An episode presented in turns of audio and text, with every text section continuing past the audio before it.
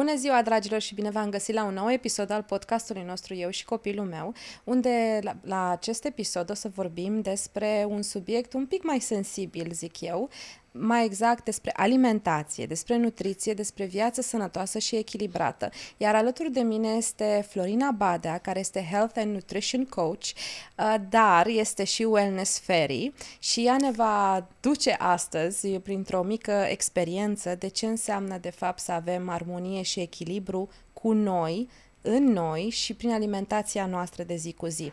Florina, mulțumesc că ai acceptat invitația mea. Mulțumesc și eu foarte mult pentru invitație, Nicoleta. Mă bucur să fiu azi alături de tine și de ascultătorii tăi. Și prima întrebare este, cred eu, cea mai uh, simplă posibilă. Ce înseamnă până la urma urmei să avem uh, o nutriție sănătoasă. Știu că nu-ți place cuvântul nutriție, asta știu, dar pentru oamenii care sunt deja obișnuiți cu cuvântul ăsta, până la urmă, ce este asta? Da, păi să clarificăm, mie îmi place, desigur că doar e una dintre specializările mele, dar am um, constatat așa din feedback-urile oamenilor cu care lucrez și care sunt cu preponderență femei, și mame, foarte multe dintre ele, că produce așa o undă de șoc și de speriat și are o aură din asta de neaccesat, ceea ce până la urmă poate să ducă la uh, uh, abandon, să zic așa. Pare că atunci când vorbim despre nutriție, este ceva super științific, încă un alt task pe care să ni-l luăm în viața de zi cu zi, când suntem atât de încărcate cu tot ce înseamnă apăsarea asta a pălăriilor noastre de femei, de mame, de profesioniști, de tot încât o, să mai iau și nutriția, adică asta deja este altceva, e un alt job. Uh, pe oameni am observat că interesează mâncarea, să vorbim despre mâncare și cât mai puțin despre nutrienți. deci, cred că întrebarea ta ar trebui să formuleze din partea mea un răspuns despre cum facem să mâncăm într-o manieră în care să ne și placă, să ne satisfacem și gusturile, dar să ne aducem și um, acei nutrienți de care avem nevoie ca al nostru corp și creierul nostru să funcționeze la parametri optimi. Adică, poți să explici un pic mai mult? Cum facem asta? Da, păi uh, facem întorcându-ne la lucrurile simple. Da? Pentru că în ultimii ani, în abundența aceasta care e specifică pentru secolul 21, când avem acces la orice în supermarket și la orice fel de tip de fructe, de legume, de mâncare, de ce vrem, la o întindere de mână și la un gest cu cardul, accesăm orice fel de mâncare care nu neapărat ne este uh, benefică pentru perioada aceea anului, pentru momentul acela al vieții noastre. Adică ne-am îndepărtat cumva de hrana simplă, cât mai naturală și ne-am dus cât mai mult către cea procesată. Și acum cred că acest proces ar trebui să se uh, producă invers, să plecăm din zona asta de, la, de alimente procesate și să ne întoarcem către cele simple pe care, să zic, că ni le oferă natura, atât cât mai poate și ea în vremurile acestea. Știu discuția noastră de dinainte, ce facem acum când uh, multe sunt puse sub semnul îndoielii, apropo mm-hmm. de natural bio și... Exact, da. exact. Cum facem? Pentru că din păcate, există foarte multe comparații constante uh-huh. și pe internet și uh, cu prietenii la discuție cu faptul că nu mai găsești legumele care trebuie, nu mai găsești fructele, că pe vremea mea, pe vremea copilăriei, uh, mărul avea gust, acum mărul zici că e de plastic, roșia este nu știu cum. Ce facem? Pentru că avem și partea economică de care trebuie să ținem cont, mai ales că acum alimentele bio sunt mult mai scumpe, alimentele naturale aproape nu le mai găsești, mulți stăm la oraș totuși și nu mai sunt fermierii, na, țăranii, cum ne zice mm-hmm. noi, să vină cu alimentele pro- proaspete, pentru că le e greu, deci ce soluție avem? Așa este, da, da, da. Pe de altă parte, dacă ți amintești, în copilăria noastră nu aveai pretenția să poți mânca căpșune sau um, um măr în fiecare anotimp sau uh, mm-hmm. cireșe. Nu e așa că ne-am îndepăr- îndepărtat și de acest uh, obicei.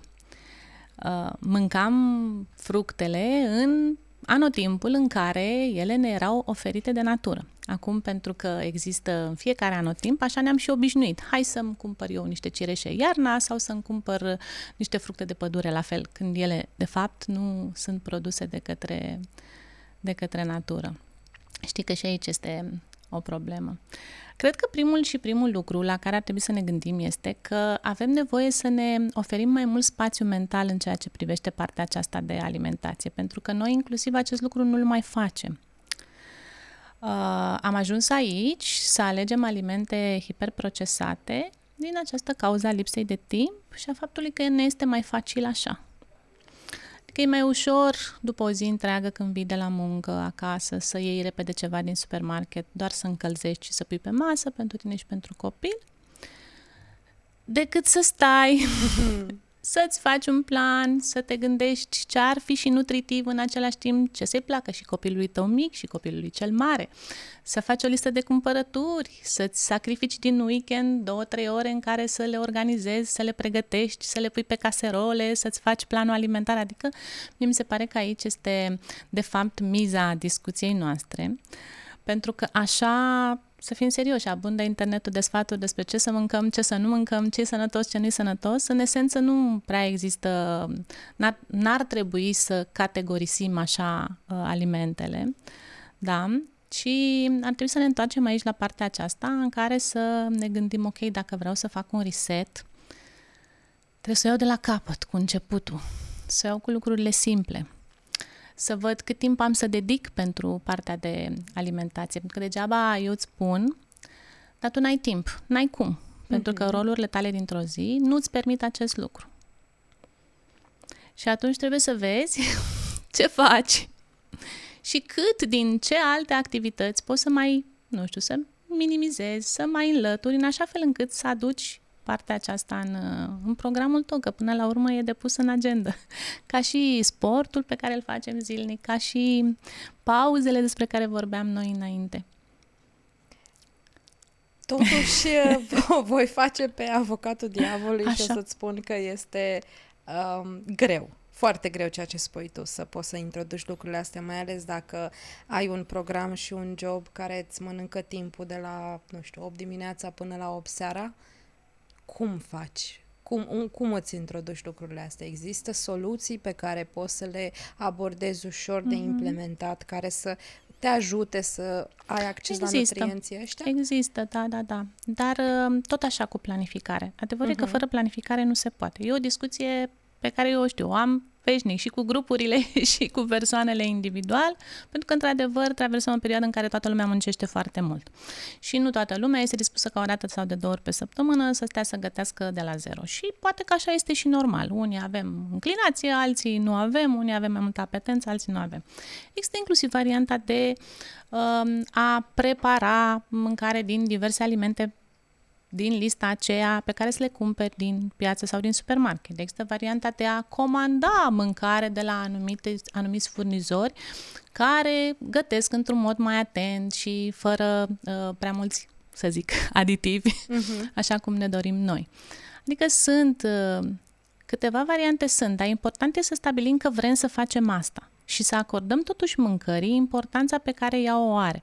Să fim conștienți de faptul că ea e importantă înainte să ajungem în cabinetul medicului care să ne spună oh, știți că aveți rezistența la insulină sau știți că sunteți deja la diabet sau că mă mai întrebai tu cum ne dăm seama. De obicei oamenii își dau seama că au ajuns într-un impas și au probleme pe partea aceasta și vor să facă um, schimbări în clipa în care ajung în cabinetul doctorului, din păcate. Da? Sau când se suie pe cântar și își dau seama că au un număr de kilograme care deja uh, nu îi mai reprezintă și unde nu se mai regăsesc. Și atunci începe oarecum panica, pentru că nu prea se mai numește prevenție, atunci deja începe partea de tratament când ajungi la doctor și este posibil ca și măsurile pe care e nevoie să le iei să fie mult mai drastice. E mai blând acum, când tu simți că ceva este în neregulă prin simptome, să zicem, oarecum mai ușoare, deși nici ele nu sunt ușoare, pentru că și ele sunt mesaje din partea corpului, precum balonare, constipație, flatulență. Acestea sunt niște mesaje pe care noi de obicei le cam ignorăm așa.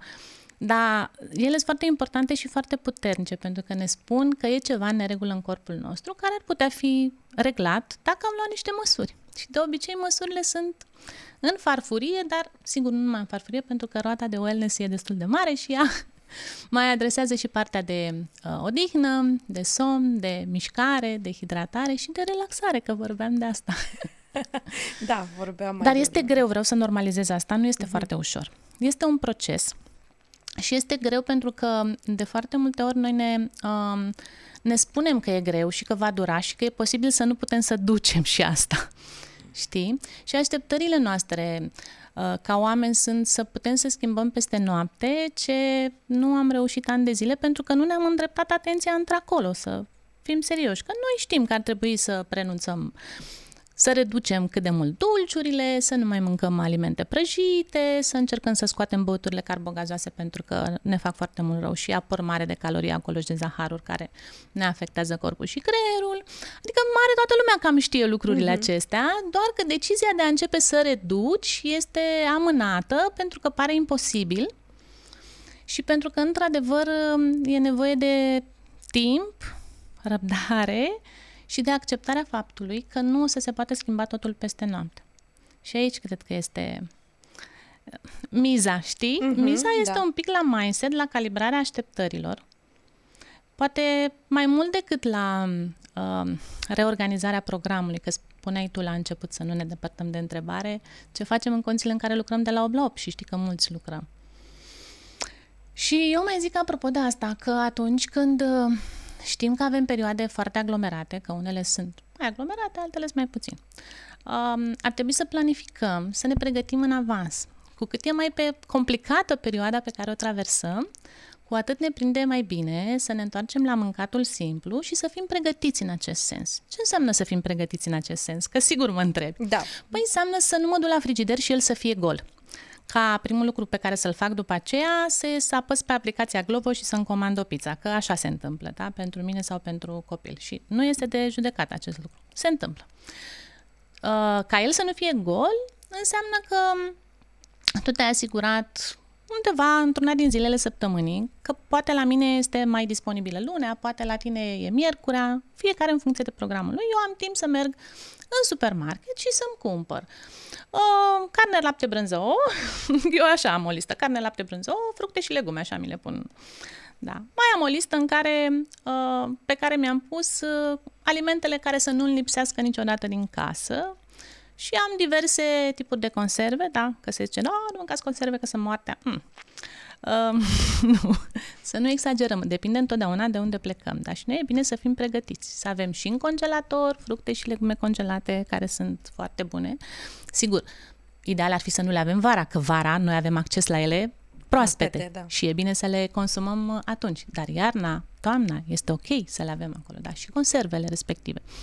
Cu discernământ și acestea, că dacă mai urmăm un curs sau mai citim o carte, știm că ne uităm pe etichetele conservelor și vrem să vedem ce aditiv, ce conservanți, ce cantitate de zahăr sau de sare au. Și noi, mamele, care am crescut copii cu atâta atenție până în primii doi ani, și cam știm că ar trebui să fie cam până în 10 grame de zahăr pe 100 de grame pentru un produs pentru copil, da? Ne uitam și la sare și vedeam să fie până într-un gram când erau ei mici. Noi ne-am uitat până în uh, 2 ani. Uh, dar după aceea, cumva, ni s-a părut că au crescut copii și că poate, știi, nu mai merită, nu că nu merită copii, nu mai merită să alocăm noi atât de timp să fim atât de drastice. Uh-huh. Adevărul este că n-ar trebui să fim doar pentru ei, ne-ar prinde bine să fim pentru toți, că de la un moment dat încolo, oricum copilul e integrat la masă și cam toată lumea mănâncă cam la fel, sigur, depinde de diferite particularități pe care le mai au copiii și că sunt cazuri particulare, într-adevăr. Mă bucur că ai menționat de copii, pentru că următoarea mea întrebare este, bun, dar ce ne facem cu copiii care au dezvoltat uh, obiceiuri alimentare nesănătoase din cauza colectivului în care se află?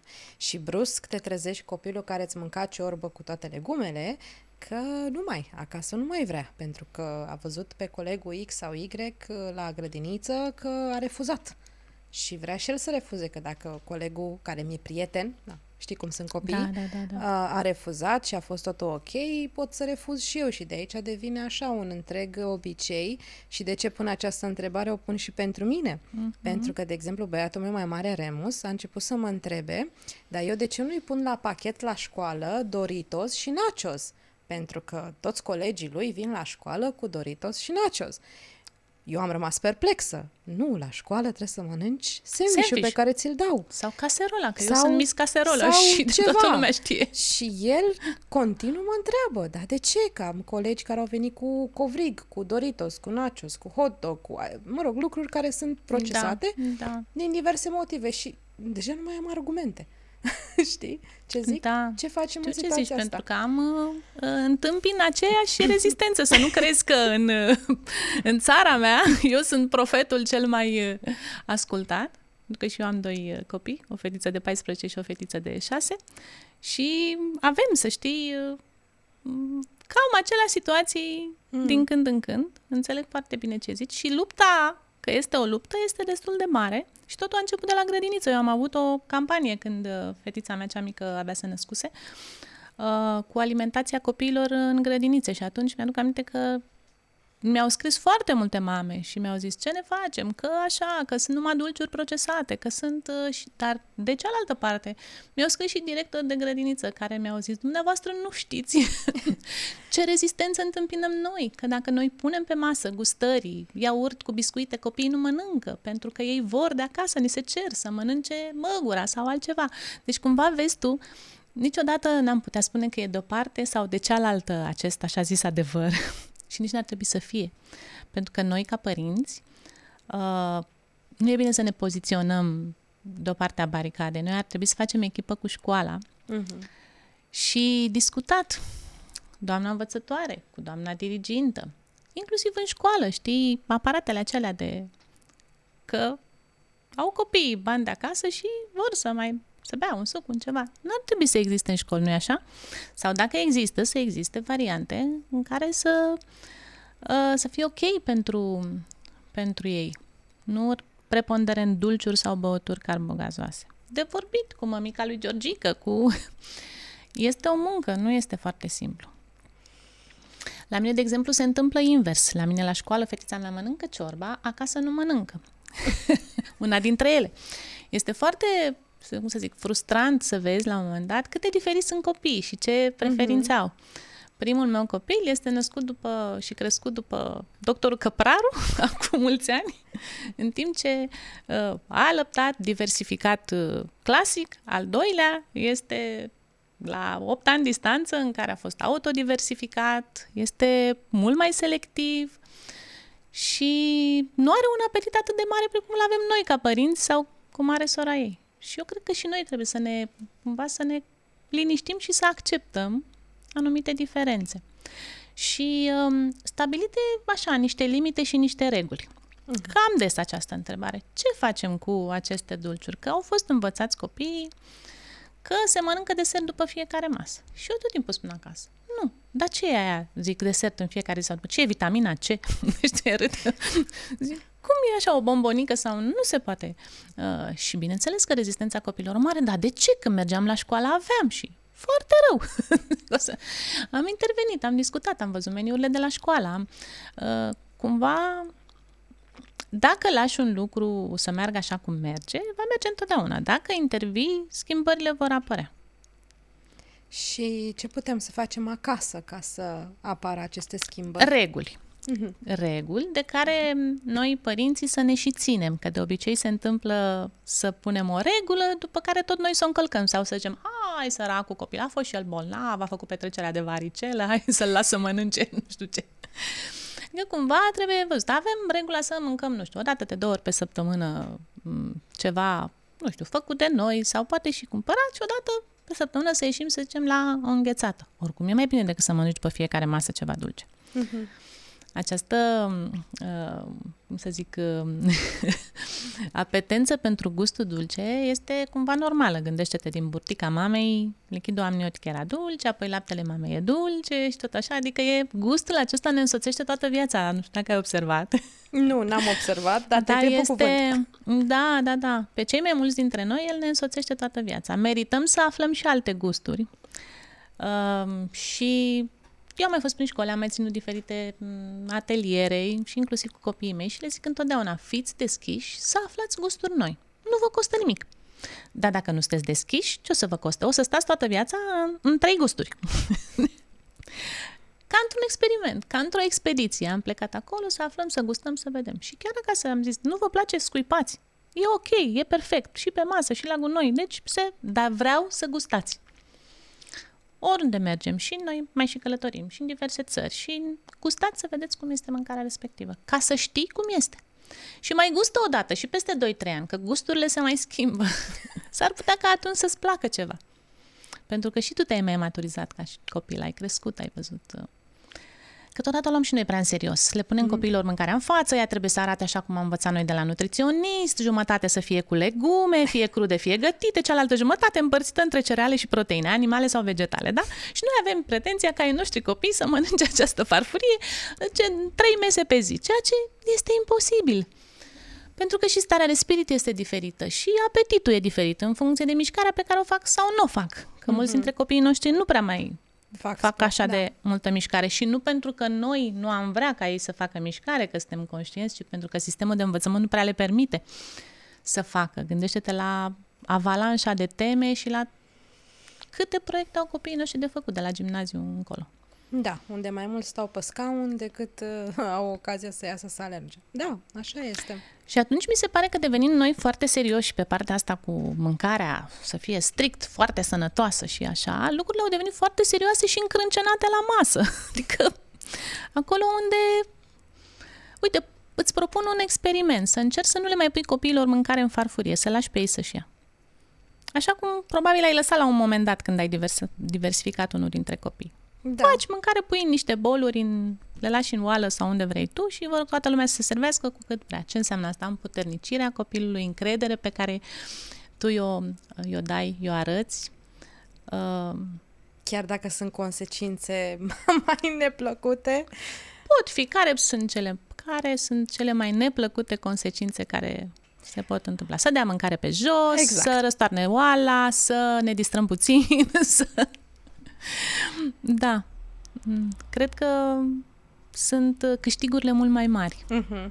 Mult mai mari. Am remarcat și eu când am făcut acest lucru și încerc să mă țin de această regulă, cât de armonios se întâmplă lucrurile la masă.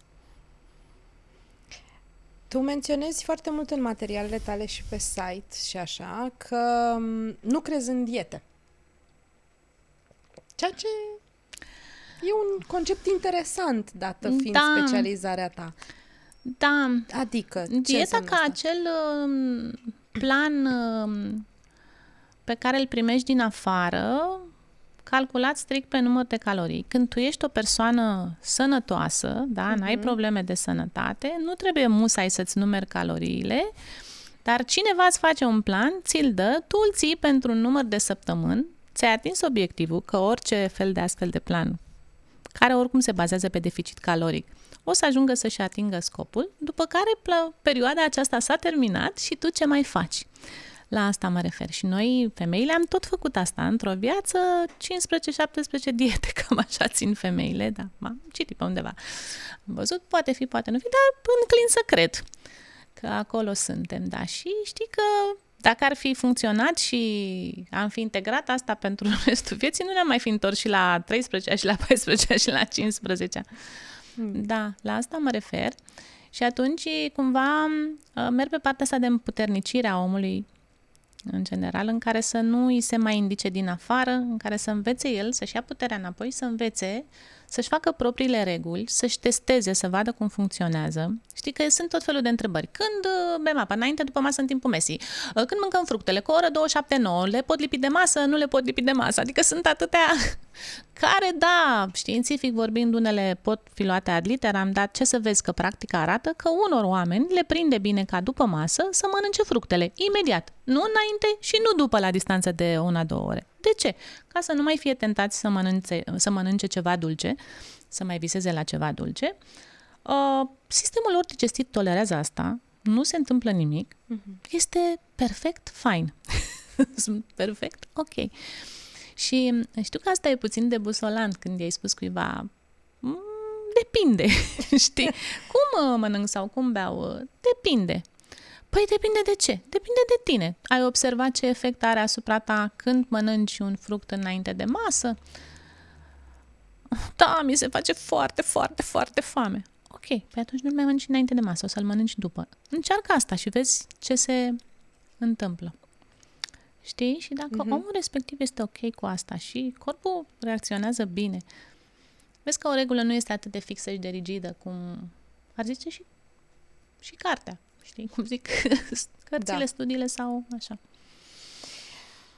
foarte interesant. Cam tot ce ai spus, uh, multe de, de asimilat și de înțeles uh, și din păcate ne apropiem de finalul episodului nostru, că a fost au, foarte Până și mie îmi pare rău.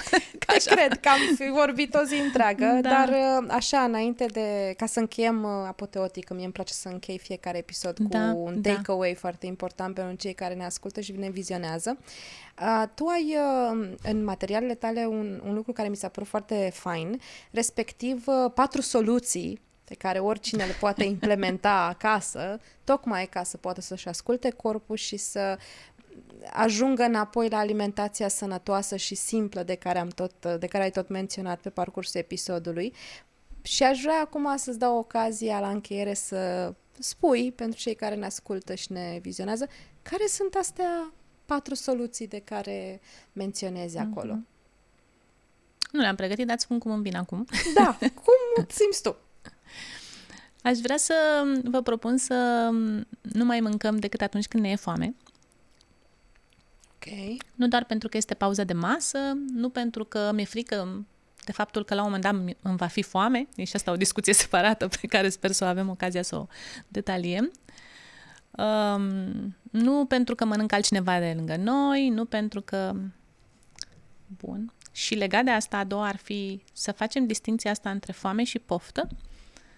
Deci ce este cerut de către corp și simțit în stomac, pur și simplu, că noi simțim, uh-huh. dacă acordăm atenție uh, stomacului nostru și ce este cerut de mintea noastră. Da? E distinția aceea între a analiza ce e de la gât în sus și ce e de la gât în jos, care e poftă versus uh, foame fizică, știi? Așa. Um, cât se poate pe partea de dulciuri, nu zic să le scoatem cu totul, dar să fim conștienți de ceea ce mâncăm și de prezența zahărului în viața noastră, pentru că se adună foarte multe kilograme de zahăr mâncate pe an. Cel puțin am văzut că noi în România, statisticile arată că suntem dublu față de media europeană. Deci nu mai știu, 30-40 de kilograme de zahăr pe an, cam așa, față de 15 cât e media europeană. Niște statistici de până în pandemie am accesat. Și acest lucru um, nu înseamnă doar acel zahăr cinstit dintr-o prăjitură, pe care o știi că n-are cum să aibă gust de brocoli. Uh-huh. Da. înseamnă acel zahăr ascuns în orice fel de aliment care se găsește la raft și care este ambalat pentru că există zahăr în pâine, zahăr în somonul afumat, zahăr în iaurt, zahăr în brânză, zahăr în orice. Da, da.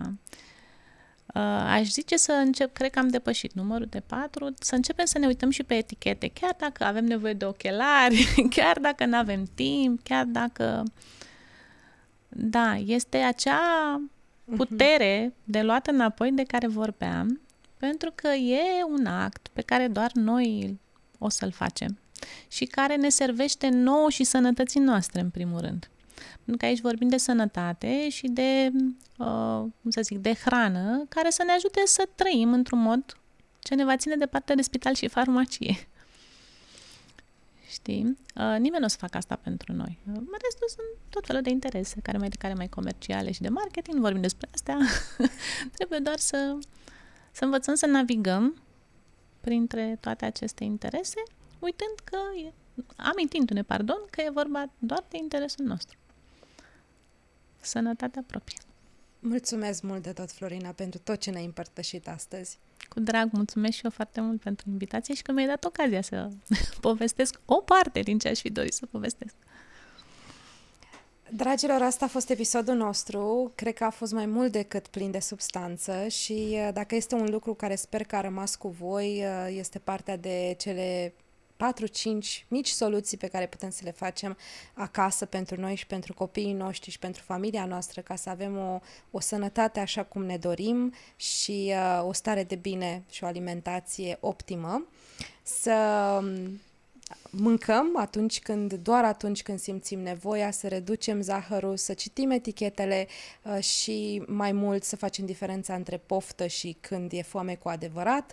Ați auzit-o pe Florina, dacă nu uh, e suficient ce ați urmărit astăzi, chiar vă îndemn să căutați mai multe, să intrați direct în legătură cu ea ca să vă ajute, pentru că viața noastră este foarte importantă, iar alimentația este o primul pas pentru o viață trăită așa cum trebuie. Vă mulțumesc și pe data viitoare! thank you